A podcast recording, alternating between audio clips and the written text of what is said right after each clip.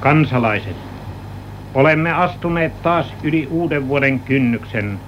Vuosi 1938 on siirtynyt muistojen joukkoon.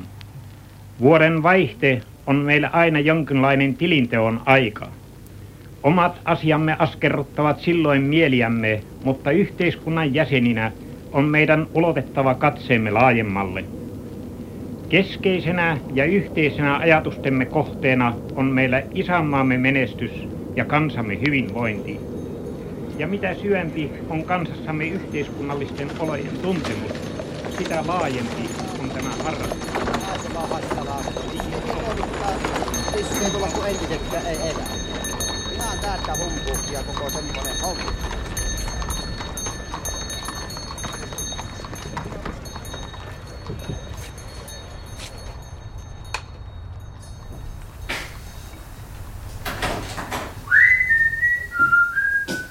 No mutta, neiti sihteerillä näpsäkkä puku päällä.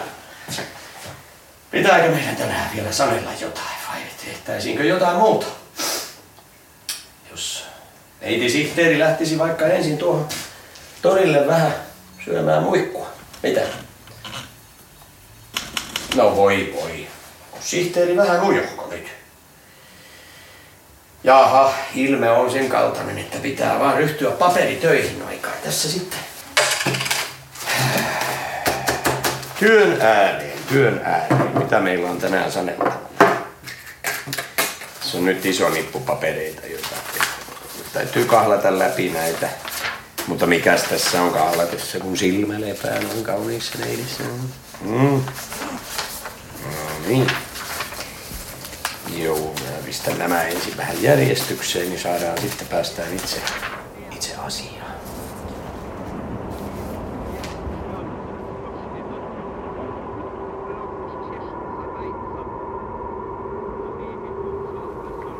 Tammikuu 1939. Valtiollisen poliisin Kuopion osasto. Päällikkö Antti Makkosen työhuone. Makkonen käy läpi edellisen vuoden joulukuussa karkotuspäätöksen saaneen Viron juutalaisen diplomi-insinööri Alexander Saidelsonin papereita ja uskoopä hän ehkä saavansa vielä Perenikan rintapieleensä, kun tulkitsi Saidelsonin suuren luokan kansainväliseksi vakojaksi. Mainittu Viron kansalainen Alexander Saidelson oli juutalainen ja syntynyt Tallinnassa 1887. Kemisti-insinööri Saidelson perusti Pohjois-Savon Suonenjoen kirkonkylän salaperäisen kemian tehtaan vuonna 1937. Yhtiökumppaneina toimivat paikkakuntalaiset asemapäällikkö Holmi ja pankinjohtaja Kaijärvi. Saidelsonin tehtaassa arveltiin valmistettavan muun muassa aseteollisuuteen menevää tuotetta. Saidelsonin tapausta olivat tutkineet Kuopion osaston etsivät Armas Juutilainen ja Juuso Koistinen sekä heidän päällikkönsä Antti Makkonen. Miten mahtanee käydä? Pääseekö Antti Makkonen Saidelsonista eroon tilannekatsauksen kirjoittamansa vakoileman jälkeen? Paljastuuko Saidelson vakujaksi?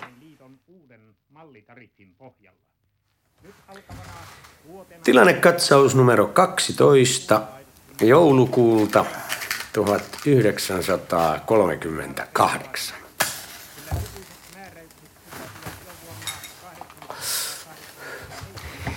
Tässä vuoden tuloksia arvioidessa herää myös kysymys, että olemmekohan tarpeeksi kiinnittäneet huomiotamme valtakunnassa asuvien ulkomaalaisten toimintaan. Kuopion osasto on lähinnä kiinnittänyt huomionsa tähän kysymykseen, kun kuluneen vuoden aikana Eestin kansalaisen Alexander Saidelsonin valtakunnassa oleskelukysymys ja siihen liittyvät seikat ovat olleet sekä pääosastolla että Kuopion osastolla milloin missäkin muodossa esillä. Tätä juutalaista insinööriä on ilman epäilyksiä pidettävä yhtenä suurena kansainvälisenä vakojana. Se tavaton rahan käyttö ja ainainen matkusteleminen ilmaisee jo ammattimiehelle toiminnan todellisen laadun.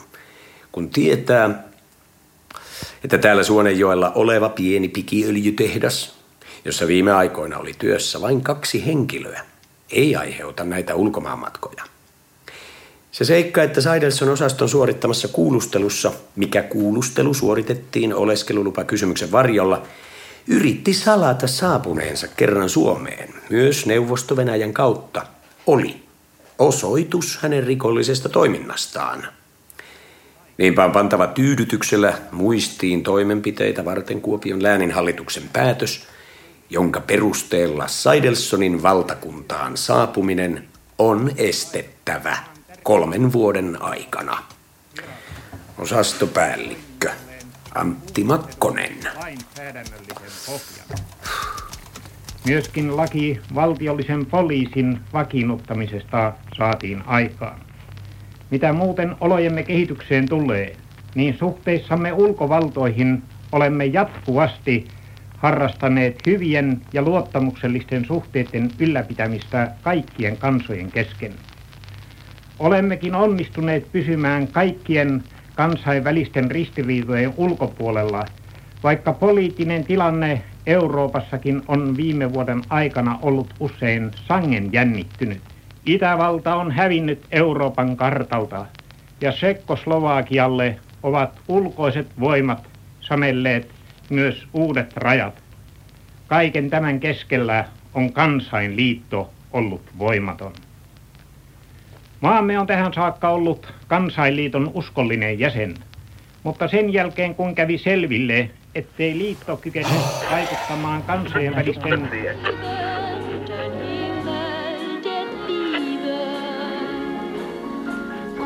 lass uns träumen bei leiser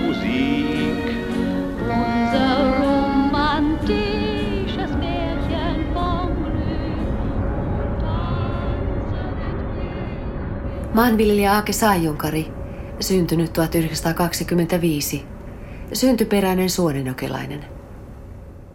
Te olette syntynyt 25. Kyllä. Joo. No nyt jos mennään näihin tapahtuma-aikoihin, mennäänkö suoraan asiaan? Mennään vuo. Mm. Alexander Seidelson omien sanojensa mukaan tuli Suomeen vuonna 1937 ensimmäisen kerran junalla Neuvosto-Venäjän kautta ja samalla junalla oli kuulemma matkustanut silloinen ulkoministeri Rolf Holsti. Tämän oli EK poliisi Panu Merkille. Silloin tapahtuma-aikoihin te olette ollut nuori poika. Kyllä. 12-13-vuotias. Mutta se työjohtaja, mikä oli tuota se Taavetti Vehviläinen, se oli minun ensimmäinen serkku, siis sisaren tätin poika. Serkku Taavetti oli siellä työnjohtajana. Niin, ja mm. se oli se vastuu. Se osti tuota aika paljon esimerkiksi nyt niin kuovuleimikoita. Mistä ostettiin materiaalia? No Lapinmäestä se oli Haarlalla ennen, mutta se siirtyi sitten, osti oikein hakkuu oikein Haaralla tämä, tämä nyt tämä testilaatti. Ja sitä tunnettiin vain nimellä testilaatti, tervate, tervatehtaan testilaatti. Eli tislaamu. Niin justis. Mm. Mitä siellä tehtaassa tarkalleen ottaen, mitä kaikkea siellä tehtiin? Minä olen kuullut sanottavan, että se varsinainen tuote olisi ollut koivuöljy. Niin se oli kyllä. Se oli tämä. Ja tuota, tämä oli nyt niin kuin varttia. Mutta sillä sillä oli sen verran poltti jalakoja sitten nämä muut asiat. Se ei ollut oikein missään. Se on niin kuin joka paikassa. Tästä kuvastuu just se, mikä se oli. Ja kun se Suonijölle tuli, niin ne sanoi, että nyt on tullut se juutalainen tänne. Ja se kun sitten rupesi olemaan Teijossa, niin se silloin hävisi. Ja se käy tiellä kyllä. Ja sitä ei tiedä kuin Kaajärvi ja, ja tuota Ronski Taavetti. Jos se olisi suona siitä, niin, että se valmiin jutun, mikä sillä oli tehtävissä, se olisi ollut rahamies. Kevät 1939 etenee. Pian Makkonen huomaa olevansa taas tekemisissä Alexander Saidersonin asiakirjojen kanssa. Makkonen muun muassa joutuu käymään läpi Saidersonin Suomessa olon aikana lähettämiä sähkösonomia – joiden tulkinta on tuottanut päänvaivaa Makkoselle. Saidersonin asiamieskonsuli V. Sario kirjoittaa perusteellisen selvityksen Saidersonin puolesta.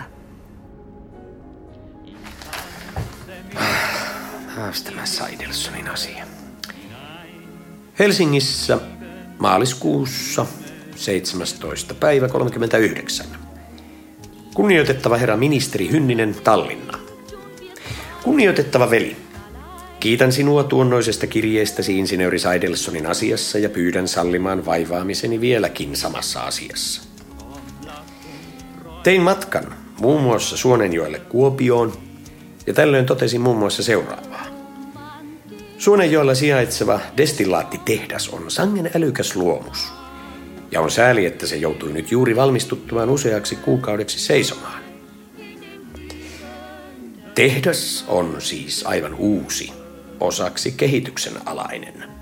Ja Saidelson on sekä tehdas että asuin ynnä muut rakennukset kauniine asuinpaikkoineen luonut siinä mielessä, että saisi vanhuuden päivinään hiljaisesti, mutta taloudellisesti hyvin voivasti ahertaa. Tehtaalla on todella hyvät toimintaedellytykset.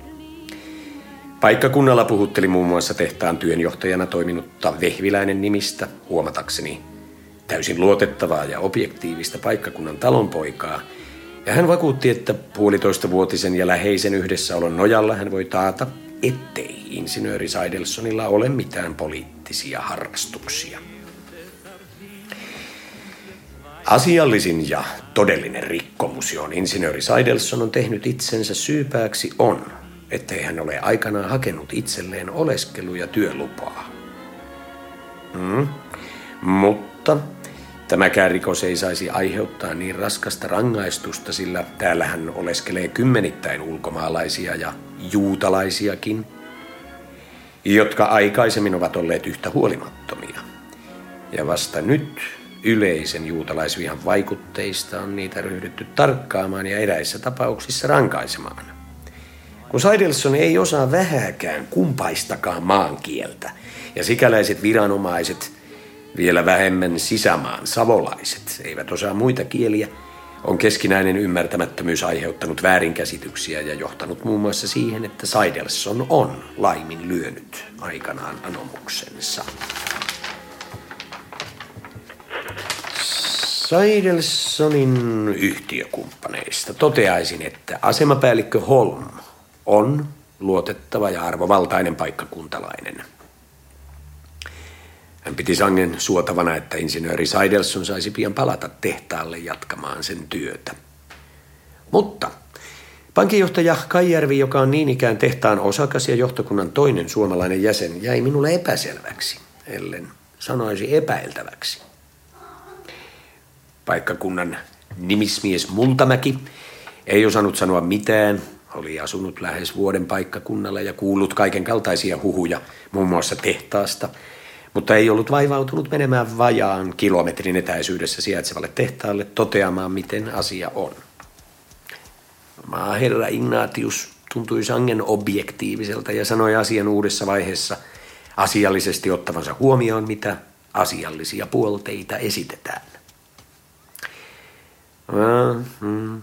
Insinööri Saidelson jättänee lähipäivinä virallisen anomuksensa Tallinnan lähetystöön niine liitteineen, joita hän ehkä sieltä kirjallisina saa.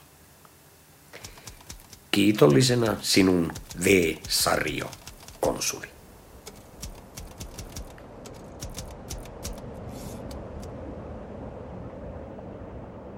Esa Ruuskanen, historian tutkija – Väitöstyö käsitteli muun muassa 1930-luvun Pohjois-Savon virkamieskunnan asennemaailmaa.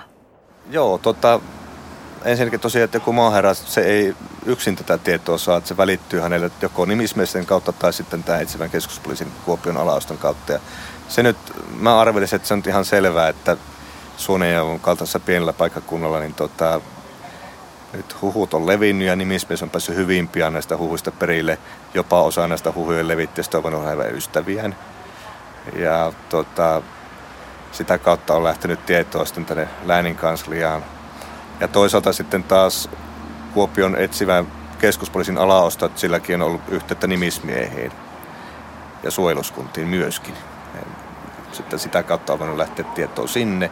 Mutta toisaalta etsivä keskuspoliisi kyllä sillä oli ihan tarkkana ohjeenakin, että se seurasi kaikkia Suomessa asuvia venäläisiä, entisen, entisiäkin Venäjän kansalaisia, seurasi hyvinkin tarkkaan.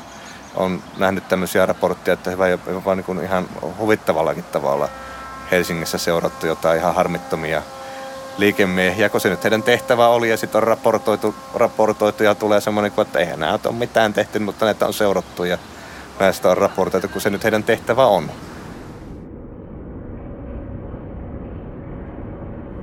Osa EK eli etsivän keskuspoliisin ja sitten Valpon eli valtiollisen poliisin etsivistä oli rekrytoitu tehtäviinsä hyvin vaatimattomalla koulutustaustalla. Suojeluskunta suositus saattoi olla suunnilleen ainoa etsivän työhön oikeuttava ansio. Näin myös oli Saidersonin tapausta tutkineiden Kuopion osaston etsivien laita. Armas Juutilainen ja Juuso Koistinen. Toisella oli kansakoulutausta, toinen oli käynyt muutaman vuoden oppikoulua – heidän päällikkönsä Antti Makkonen oli kuitenkin lakitieteen ylioppilas ja hänen mainittiin osanneen muun muassa venäjän kieltä. Mikä kieli olikin Makkoselle ja hänen osastolleen kosolti päänvaivaa aiheuttaneen Saidelsonin äidinkieli. Ai niin, minähän lähetin puhelin sanomana Valpon pääosastolle tiedon tästä Saidelsonin sähkeestä. Omituiselta tuntuu Saidelsonin sähkösanomien lähettäminen Suonenjoelta Tsekkoslovakian tapahtumien johdosta.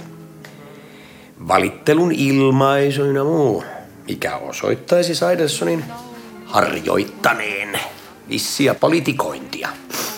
Näin minä poikasen muotoilin. Aamakkonen.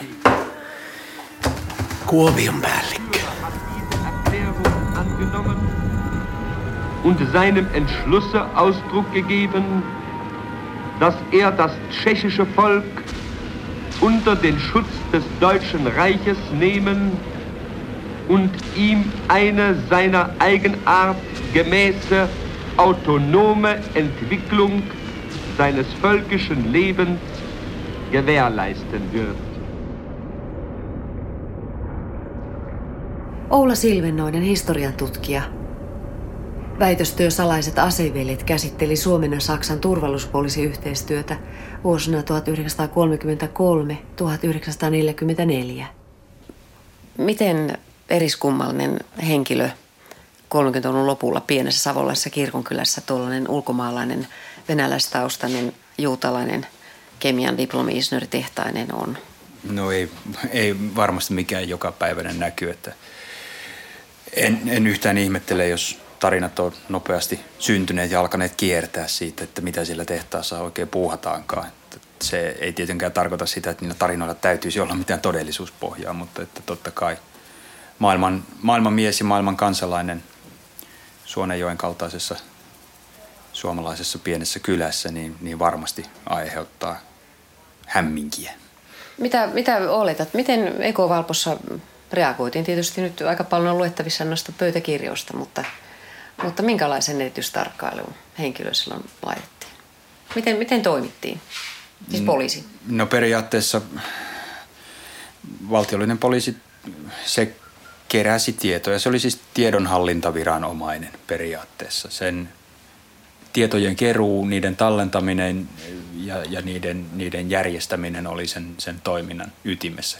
Sitten jos näistä kerätyistä tiedoista jokin alkoi viitata siihen, että, että olisi mahdollisesti syytä ottaa joku henkilö tarkempaan tarkkailuun, niin silloin sellaiseen saatettiin ryhtyä.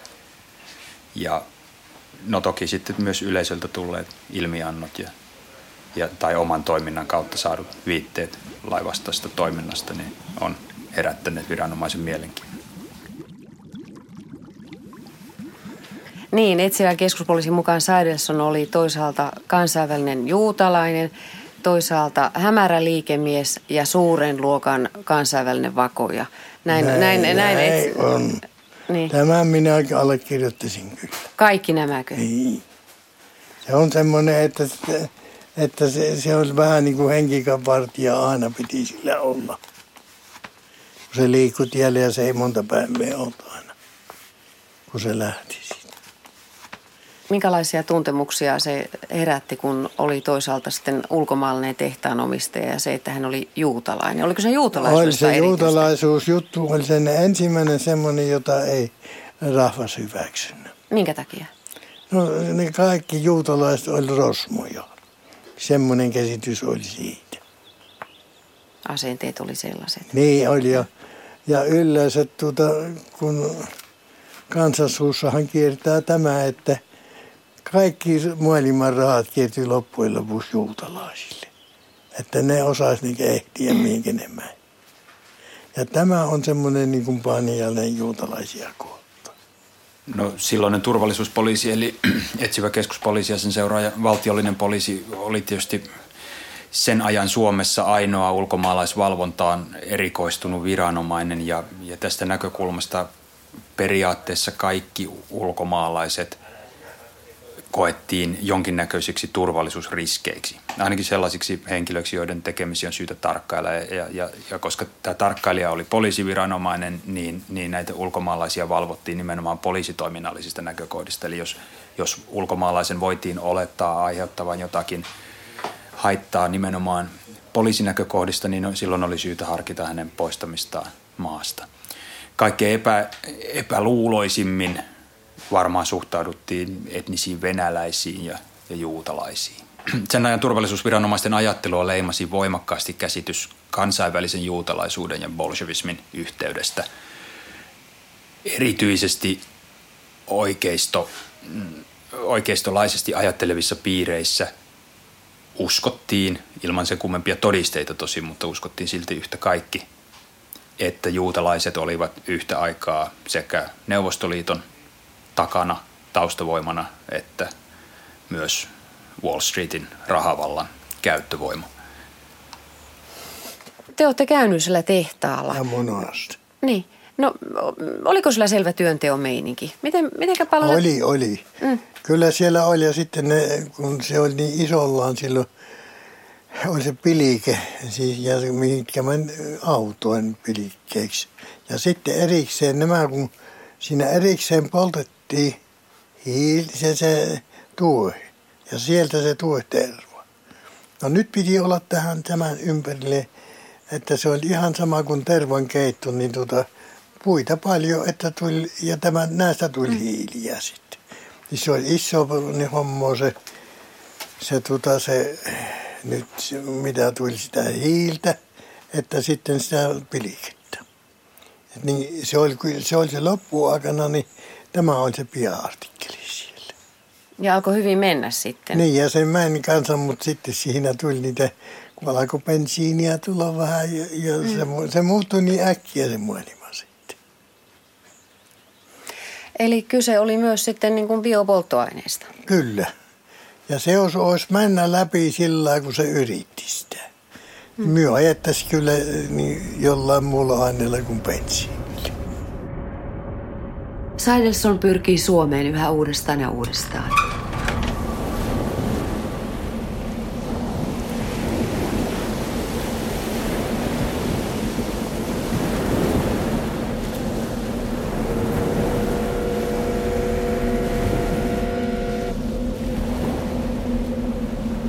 Viralliselle anomuskaavakkeelle kirjoitetun lisäksi pyydän kunnioittain saada esiin tuoda seuraavaa. Aikoinaan suoritettuani diplomi-insinöörin tutkinnon Venäjällä antauduin harjoittamaan tutkimuksia ja kokeiluja puunjätteiden kemiallisesti hyväksikäytön alalla. Ymmärtämättömyydessäni ja seuraamalla useiden muiden ulkomaalaisten silloista menettelytapaa. Oleskelin Suomessa useampaan otteeseen aluksi vain matkakortilla ja sitten passilla ryhtymättä ajoissa anomaan säädettyä oleskelu- ja työlupaa. Viranomaisten tästä minulle huomautettua. Jätin sitten Suonenjoen piirin nimismiehelle 17.10.1938 päivätyn Kuopion läänin herra maaherralle osoitetun oleskelu- ja työlupa-anomukseni, minkä johdosta 14.12.1938 sain maaherran 9.12.1938 antaman päätöksen, jonka mukaan minun oli 14 vuorokauden sisällä poistuttava maasta aina kolmen vuoden ajaksi.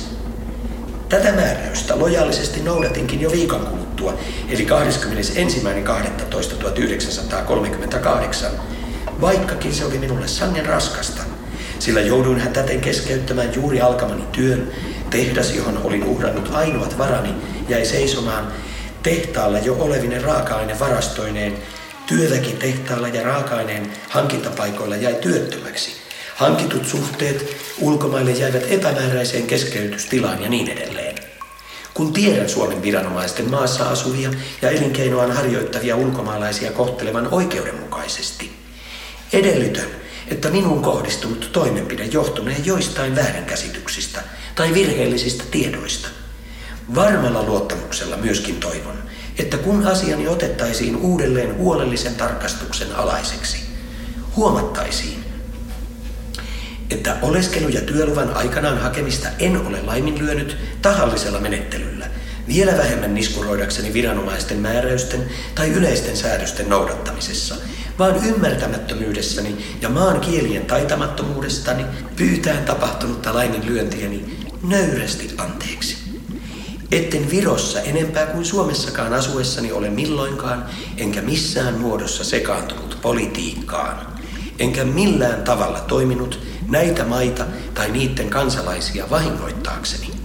Kaiken aikani, harrastukseni ja työni tulen yksin omaan keskittämään suunnittelemani, perustamani ja henkilökohtaisesti johtamani teollisuuden hyväksi, joka teollisuus ei kilpaile entisen kotimaisen teollisuuden kanssa, eikä edes käytä niiden tarvitsemaa raaka-ainetta. Viitaten vielä oheen liittämiini kirjallisiin lausuntoihin, henkilöllisyydestäni nöyrimmiten anon, että minulle nyt myönnettäisiin oleskelulupa Suomessa ja työlupa Suonenjoen kunnassa sijaitsevalla destillaattitehtaalla, ja jotta tehdas saataisiin mahdollisimman pian käyntiin, anomukseni käsiteltäisiin ja toivomani myönteinen ratkaisu annettaisiin mahdollisimman joutuisasti. Tallinnassa maaliskuun 20.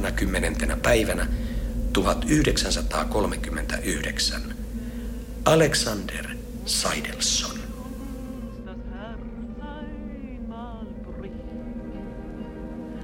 Wir werden vom Schicksal getrieben.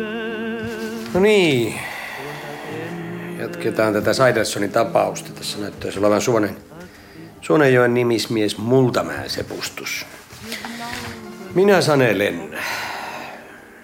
Joo, mm. Suonenjoen piirin nimismies Suonenjoella toukokuun 22. 39 numero 769. Kuopion läänin hallitukselle. Palautteen läänin kanslian välipäätöksen 13.5.30 saan kunnioittaen vaadittuna lausuntona esittää seuraava. Anomuksen oheen liitetylle asemapäällikkö K. Holmin ja pankinjohtaja E. Kaijärven yhteisesti antamalle todistukselle. Ei voida antaa arvoa tässä yhteydessä, koska he ovat sijoittaneet pääomiaan Suomen Destillaatti Oyhyn ja heillä niin muodoin on asiassa odotettavissa hyötyä tai vahinkoa. Työnjohtaja Taavetti Vehviläinen ja sisäkkö Aino Pulkkinen eivät ilmeisesti ole itse kirjoittaneet todistuksiaan, eivätkä he varmastikaan pystyisi perustelemaan todistuksiaan. Konsuli Sario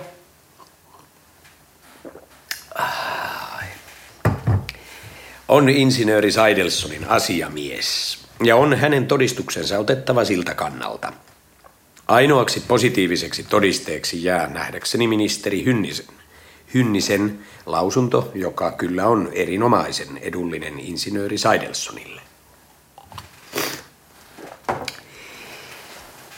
Insinööri Seidelson ei paikkakunnalla seurustellut muiden kuin yhtiömiestensä kanssa – joten ei hänestä ole omakohtaista käsitystä monellakaan.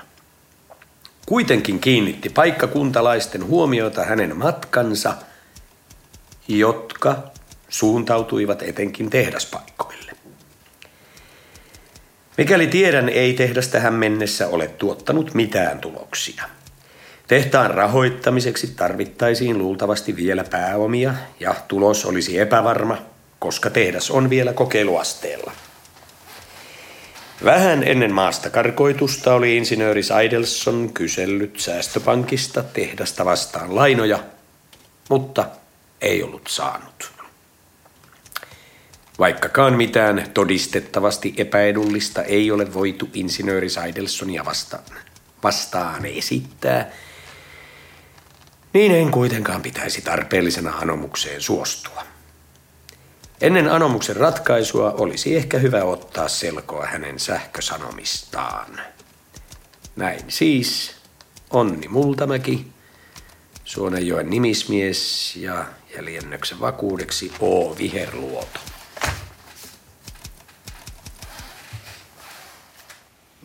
valtiollinen poliisi oli, oli tämän kaltaisten viranomaisten lailla epäluulon ammattilainen. Se oli, heidän mm. työtänsä oli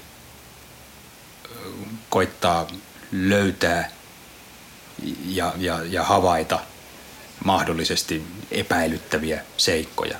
Jotain sellaista, joka, joka sitten paljastaisi mahdollisesti jotain maan turvallisuuden kannalta vaarallista toimintaa. Ja se heijastuu kyllä, kyllä sitten tässä jälkeen jääneessä asiakirjamateriaalissa. Että jos ihminen matkusteli paljon, käytti paljon rahaa, jos hänellä oli liiketoimia, joita, joissa ei välttämättä ollut mitään sen enempää epäselvää kuin että, että paikalliset valtiollisen poliisin toimenhaltijat eivät sitä ymmärtäneet, niin, niin oli helppo leimautua epäilyttäväksi. Oh. Taas, taas Saidels. Mm.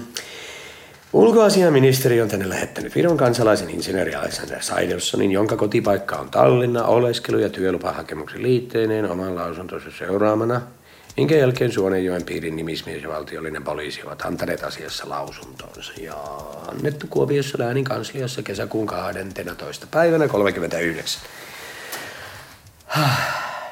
Läänin hallitus on tutkinut tämän asian, koska läänin hallitus joulukuun 9. päivänä 38 antamalla päätöksen. Mm-hmm. On hylännyt Alexander Seidelsonin oleskelu- ja työlupahakemuksen ja samalla määrännyt, ettei Seidelson kolmen vuoden kuluessa sanotun päätöksen antopäivästä lukien uudelleen saa saapua maahan. Niin, läänin hallitus, nojautuen ulkomaalaisten Suomeen tulosta ja oleskelusta maassa ensimmäinen neljättä 38 annetun asetuksen 7, 8, 17, 18, 21 pykälän harkitsee oikeaksi hylätä hakemuksen. Jälleen. Läänin hallituksen määräys, ettei hakija uudelleen saa saapua maahan kolmen suluissa kolme vuoden kuluessa joulukuun 9. päivästä 38 lukien jää edelleen voimaan. Läänin hallituksen puolesta läänin neuvos Väinö Mielonen, ylimääräinen esittelijä Eero Rajaneva. Jäljennöksenä on... Mm. Oh.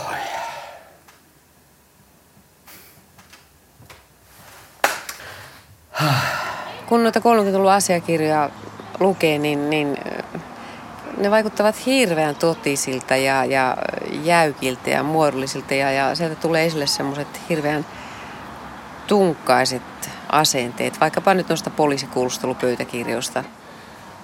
Ilmapiiri oli vähän jossain määrin jopa paranoidinen, että seurattiin kyllä niin kuin kaikenlaisia ilmiöitä, jotka tuntuu tänä päivänä niin kuin hyvinkin huvittavilta.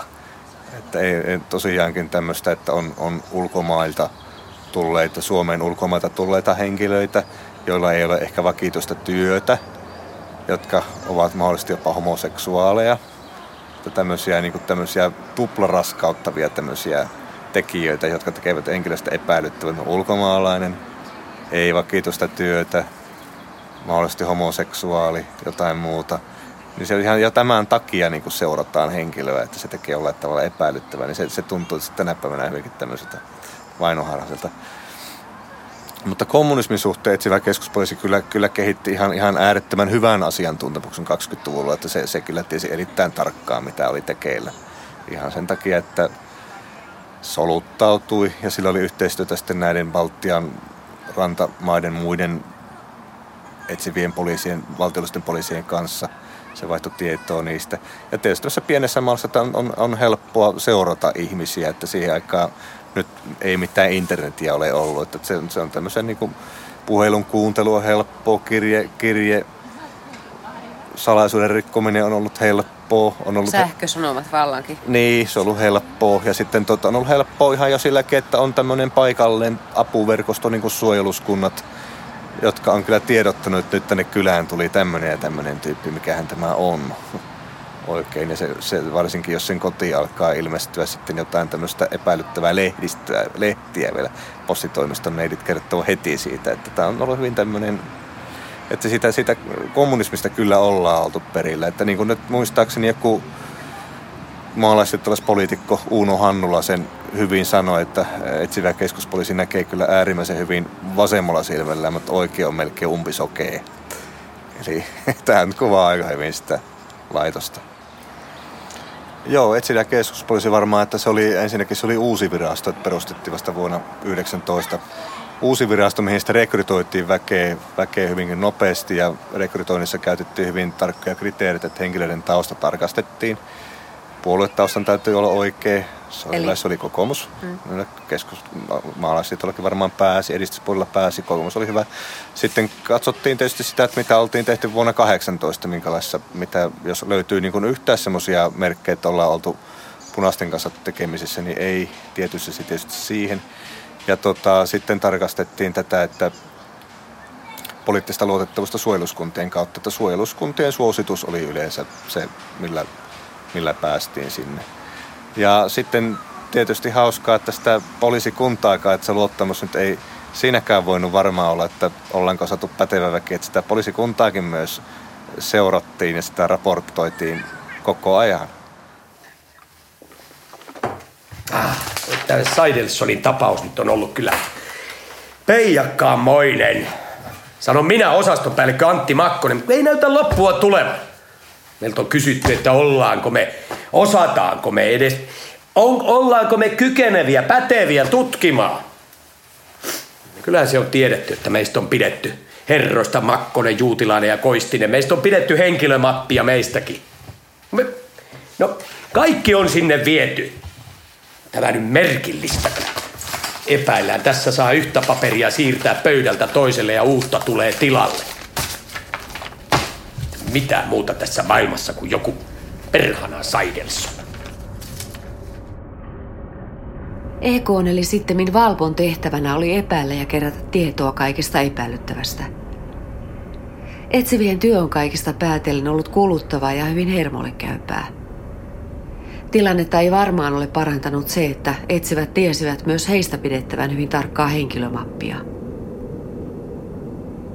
Etsivien alkoholin käyttöä seurattiin, kuten muutakin yksityiselämää, naisseikkailuja myöten. Mapeista käy ilmi muun muassa, että etsivät ovat joskus olleet ryypyksissä työaikanakin, ja näyttääpä jollakulla olleen juopoputkaakin – ei ole ihme, että joskus hermot reistasivat ja etsivät saattoivat olla lepolomalla. No niin. Tässä minun todistukseni vapaussodan ajoilta. Täten todistetaan,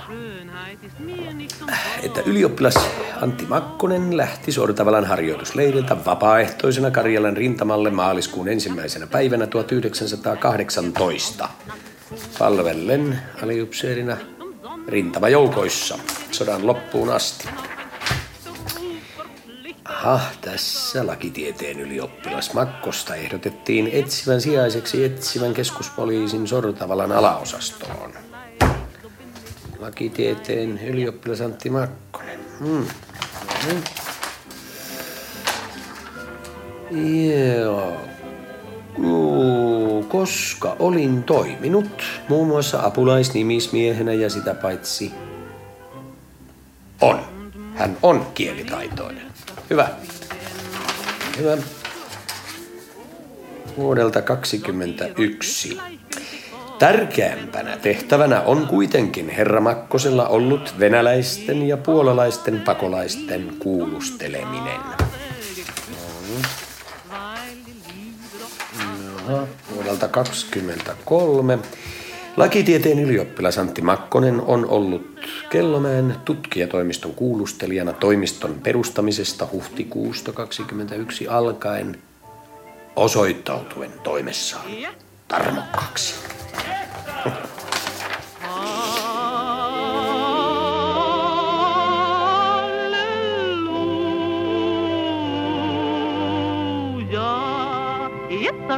No Eko, Eko muuttui sitten Valpoksi 38 vuoden alussa.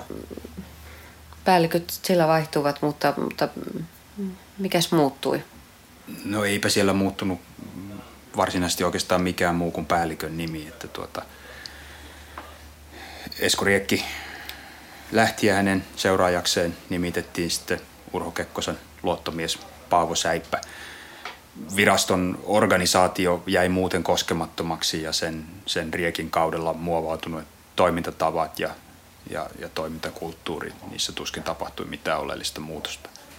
Entä miten erilaisia eri osastot olivat sitten keskenään? Nyt tässä tapauksessa ollaan Pohjois-Savossa ja Kuopiossa, missä päällikkönä oli Antti Makkonen ja siellä toimi, toimi jonkunlainen määrä osaston etsiviä ja aika, aika vaatimattomilla koulutustaustoilla myöskin he toimivat tässä poliisin työssään.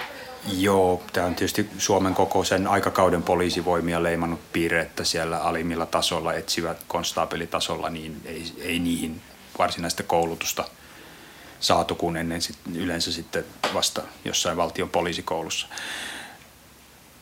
Nämä valtiollisen poliisin toiminnan ydin oli Helsingissä sijaitseva pääosasto, jossa pääosa koko viranomaisen henkilökunnasta toimi – nämä maakunnissa sijaitsevat osastot oli, oli yleensä hyvin pieniä, niin se saattoi rajoittua päällikköön ja yhteen kahteen etsivään, ehkä konttoristiin. Kuulustelija Makkonen on kovasti naisiin menevä. On ollut suhteissa rouva Rään kesällä 1924 ja M Herättänyt, siis Makkonen, herättänyt huomiota tunnettelevalla naislähentelyllään Terijoen kylpylässä. Ei liene juoppo, mm, mutta käyttää väkijuomia. Hermostunut jonkun verran. Pöytäkirjat useasti huolimattomasti laadittuja. Mm-hmm. Ei peliänne työtä. Osoittautunut uskolliseksi EK-laiseksi yleensä. Velkoja 5000 plus 2000 huhtikuussa 26. Elättää paria omaistaan. Sitten, sitten, sitten. 34 syksyllä hain etsivän keskuspoliisin Kuopion edustajan tointa. Hainkin sen. Hmm. Maaherra Ignatius 13. toukokuuta 35 puhui kiittelevästi Makkosesta, jolla katsoi olevan kokemusta ja tyydyttävän maaherraa muutenkin. Vaikkei olekaan korpimaan veroinen. Miten niin? Korpimaan veroinen. Makkonen on täysiverinen ohrana ja innostunut toimeensa. Ainoa negatiivinen puoli on se, että hän selostaa asioita niin sekavasti, että on suorastaan tuskallista hänen selostuksiaan kuulla. Jumala. Tampereella 11.10.34 varemmin ainakin oli M, kova ryyppymies ja hummeri. On voinut jo tasoittuakin. Tyhmä päästään hän ei ainakaan liene. Enempää en osaa. Hummeri. Hummeri. Hummeri.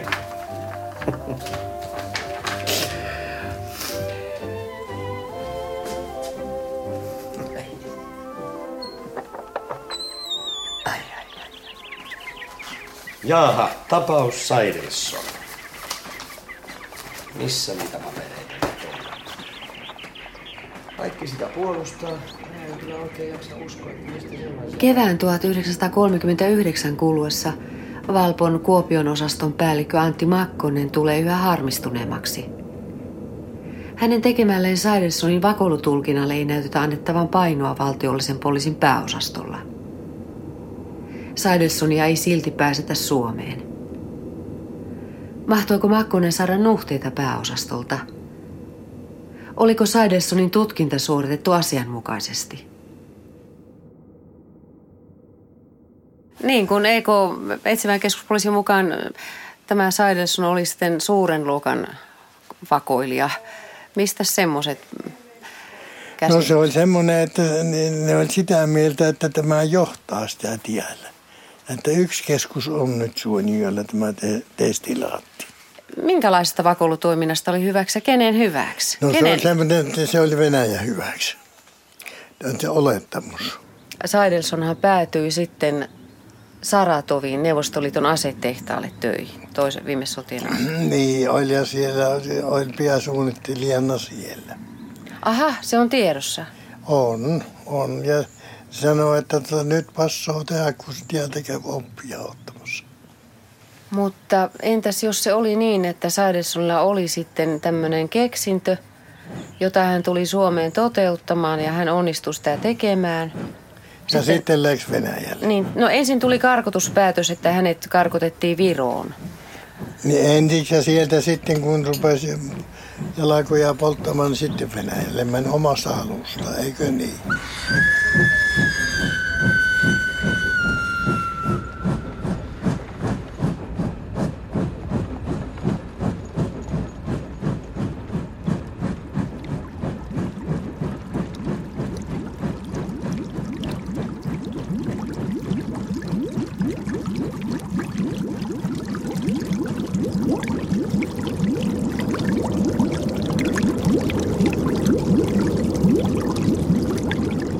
No oliko Alexander Saidelson vakoja?